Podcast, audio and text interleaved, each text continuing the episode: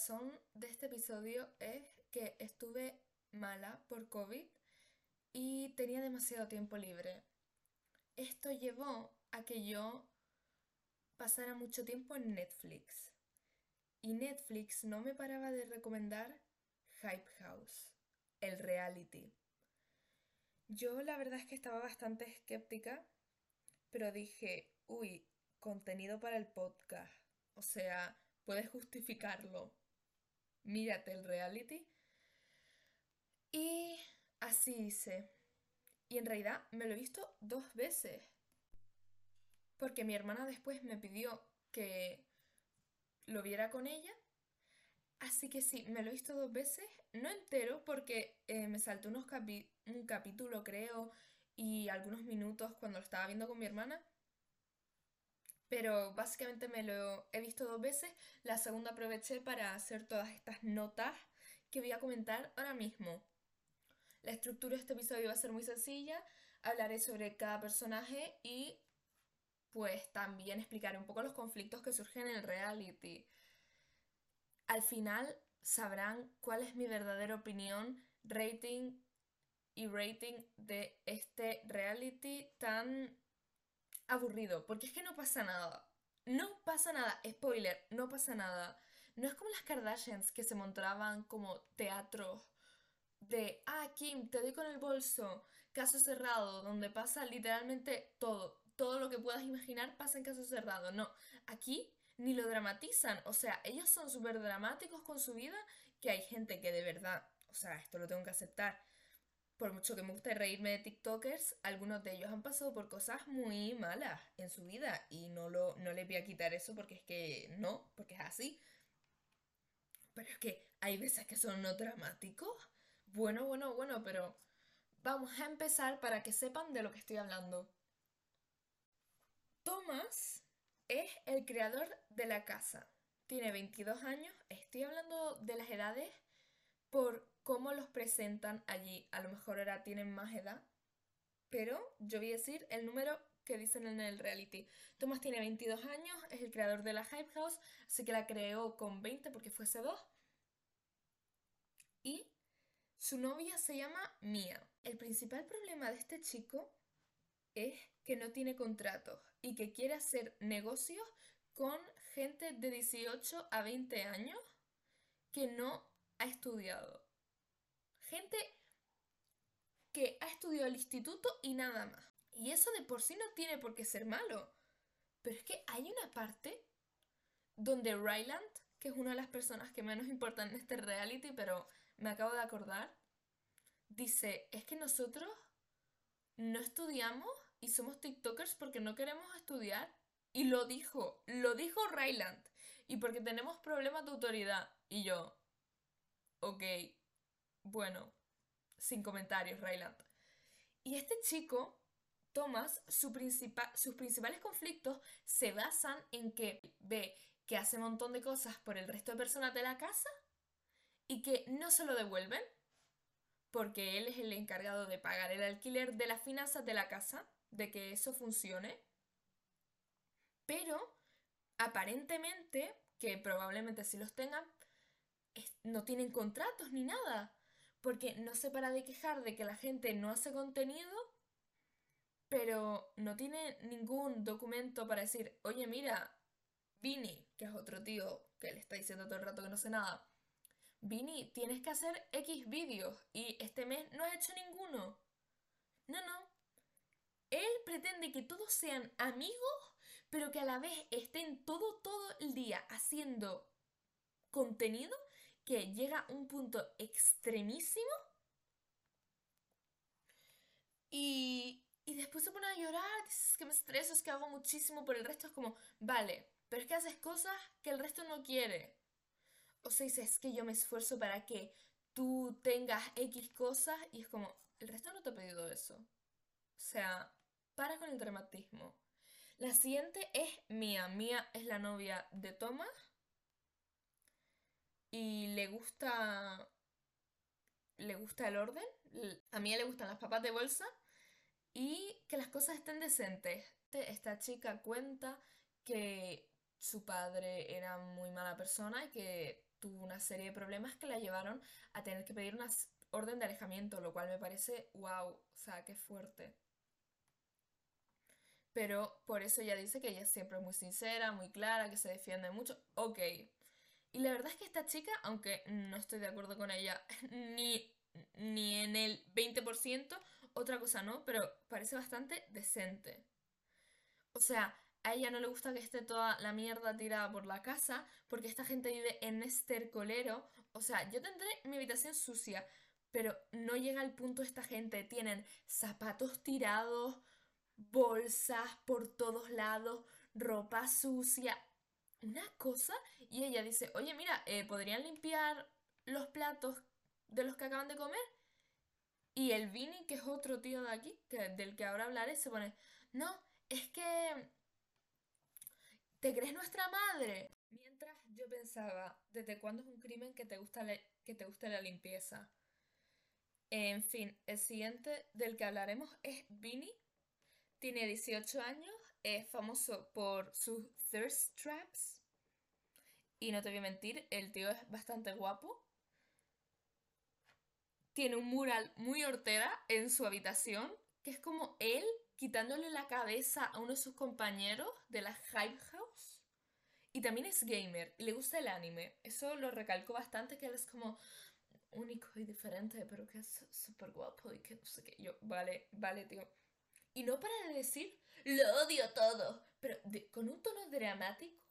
Vale que tiene que ser difícil compartir casa con tanta gente. Y yo entiendo, o sea, yo sería la primera que estaría todo el día de mal humor y fatal. Pero es que este chico lo dice en los momentos más aleatorios. Literalmente no hay nadie y se pone, odio todo. Uy, Microsoft. Este chico, no hay nadie en la cocina, está él solo y se pone, lo odio todo. Y en la entrevista, porque ustedes saben cómo en los realities hay como parte de entrevista, pues se pone, es que lo odio todo, he estado muy estresado, no sé qué, y yo... Cut the cameras, cut the cameras. El tío comentaremos un poquito más adelante. Kovar y Alex.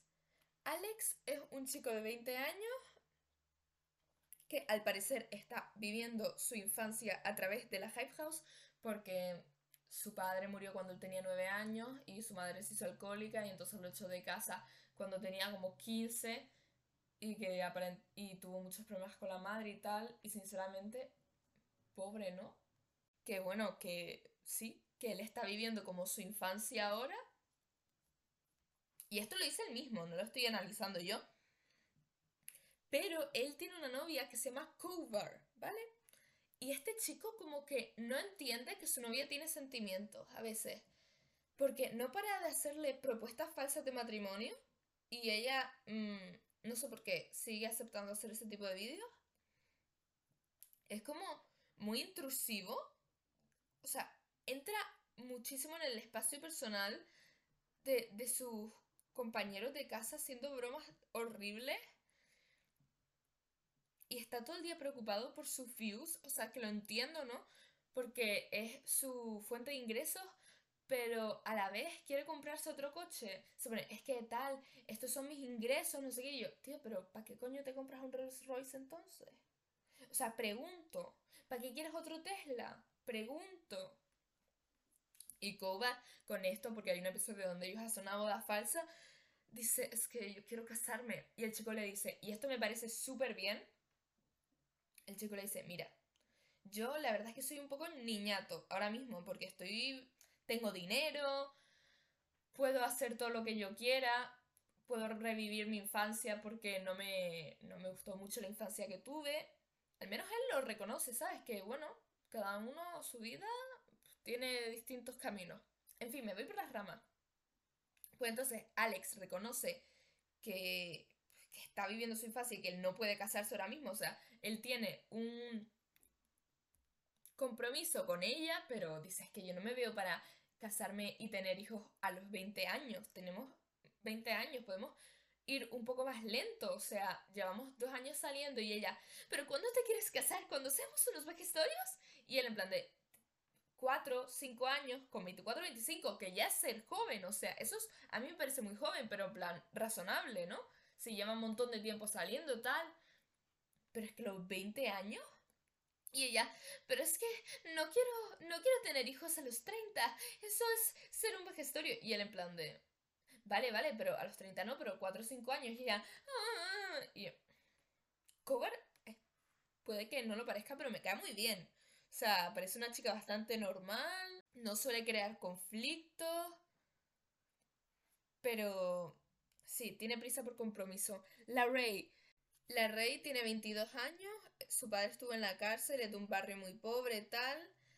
Y la verdad es que no sé qué tipo de contenido se la Rey. Ah, tiene dos amigos, uno que se llama Rabón y el otro Mario.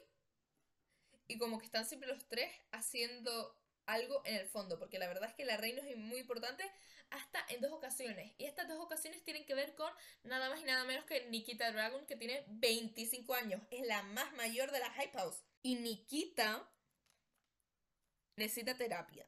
Necesita terapia porque es que. Es que está muy mal. O sea, mira, se pone, ¿creen que soy problemática yo? No, Nikita, eres problemática. Porque esta chica estaba todo el rato de fiesta, en plena pandemia, y ella sí, bueno, vale. O sea, ¿qué pasa? Y yo, mm".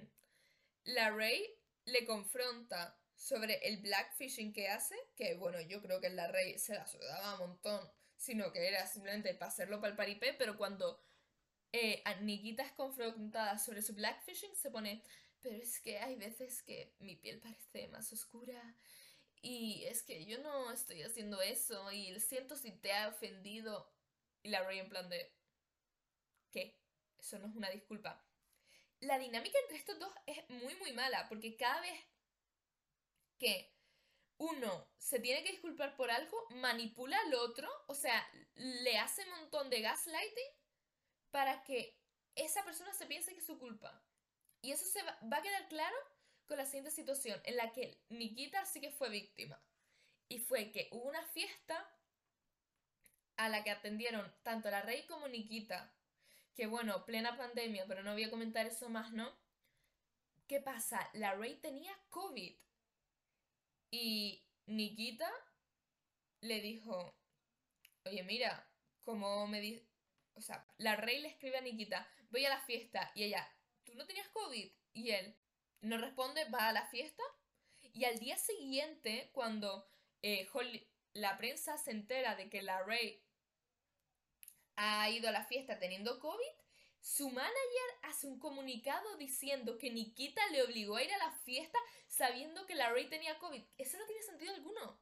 No tiene sentido alguno porque la Ray tiene 22 años. Y aunque Nikita hubiera insistido, porque Nikita es Nikita y es problematiquísima, dijo, en plan, no me gusta nada, la Ray tiene 22 años. O sea, eres muy mayor como para que digas, mm, es que me obligó a ir a una fiesta. Y y menos sentido tiene aún si tienes COVID. Es que tú eres tonto porque él había dado positivo. O sea, no es que fuera sin querer, entre comillas. No, no. O sea, él sabía que tenía COVID. En fin. Nikita mm, se cree super mediadora, también te digo. Entre la gente, cada vez que hay un problema, se mete en medio y yo, mm, Nikita, ¿de qué vas? Y ella, mm, soy Nikita. Y yo, Nikita, cállate, déjame en paz. Por ejemplo, cuando eh, se cree que es súper mediadora, súper entiendo a las personas, soy súper empática, pero cuando es la boda falsa entre Cover y Alex, porque lo hicieron para un vídeo, para hacer clickbait, ¿cómo no? Dice, la boda falsa me parece que está jugando con los sentimientos de Cover, pero no le dice nada a Alex. O sea, no le dice absolutamente nada a Alex. Lo dice las cámaras y dice, bueno, aquí estamos que yo sé que esto todo se graba después, pero Nikita nunca hace nada por solucionar las situaciones. Y cuando fue esto con la Rey, fue la única vez que me sentí mal por ella. Porque después la Rey, cuando se va a disculpar, entre comillas, que ni eso, porque se pone a quejarse de que Nikita no le ha hablado durante una semana y yo, eh, con razón, no te ha hablado. Cuando Nikita no le ha hablado, se parece que Nikita no me ha hablado, no sé qué.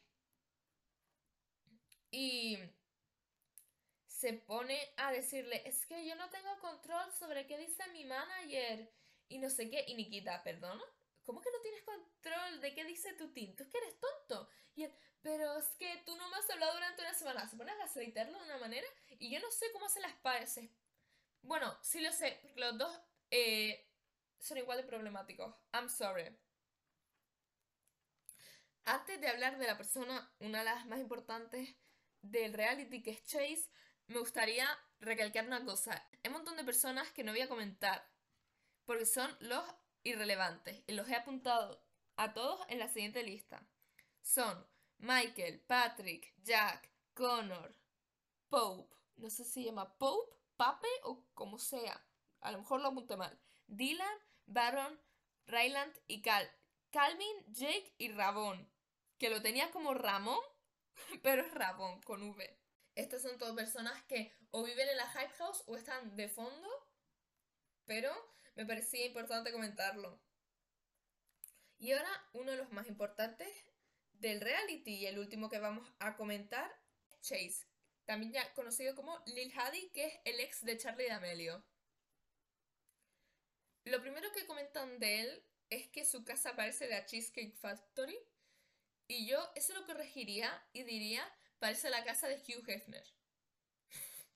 y no lo digo por nada mal, pero es que eh, es el gusto de un señor de 55 años de La Vega. Es muy fea la casa, muy, muy fea. Y ya, hablando de la casa, dan a entender que esa, ese alquiler lo está pagando Thomas y es como una Hype House 2, aparentemente, en la que Chase tiene que hacer contenido porque él quería estar, o sea, Chase quería estar más cerca de LA para él hacer su música, porque ahora es cantante, no he escuchado su música, así que no voy a criticar nada de eso. Otra de las primeras cosas que dice, y esto sí que lo dice él con sus propias palabras, no lo dicen de él, es, me gusta hacer conexiones profundas para tener conexiones en la industria, básicamente, estoy parafraseando. O sea, se empezó a interesar en hacer amigos y en tener conexiones profundas para hacerse más famoso. Y yo ese clip lo vi dos veces. Lo vi dos veces porque creía que lo había entendido mal.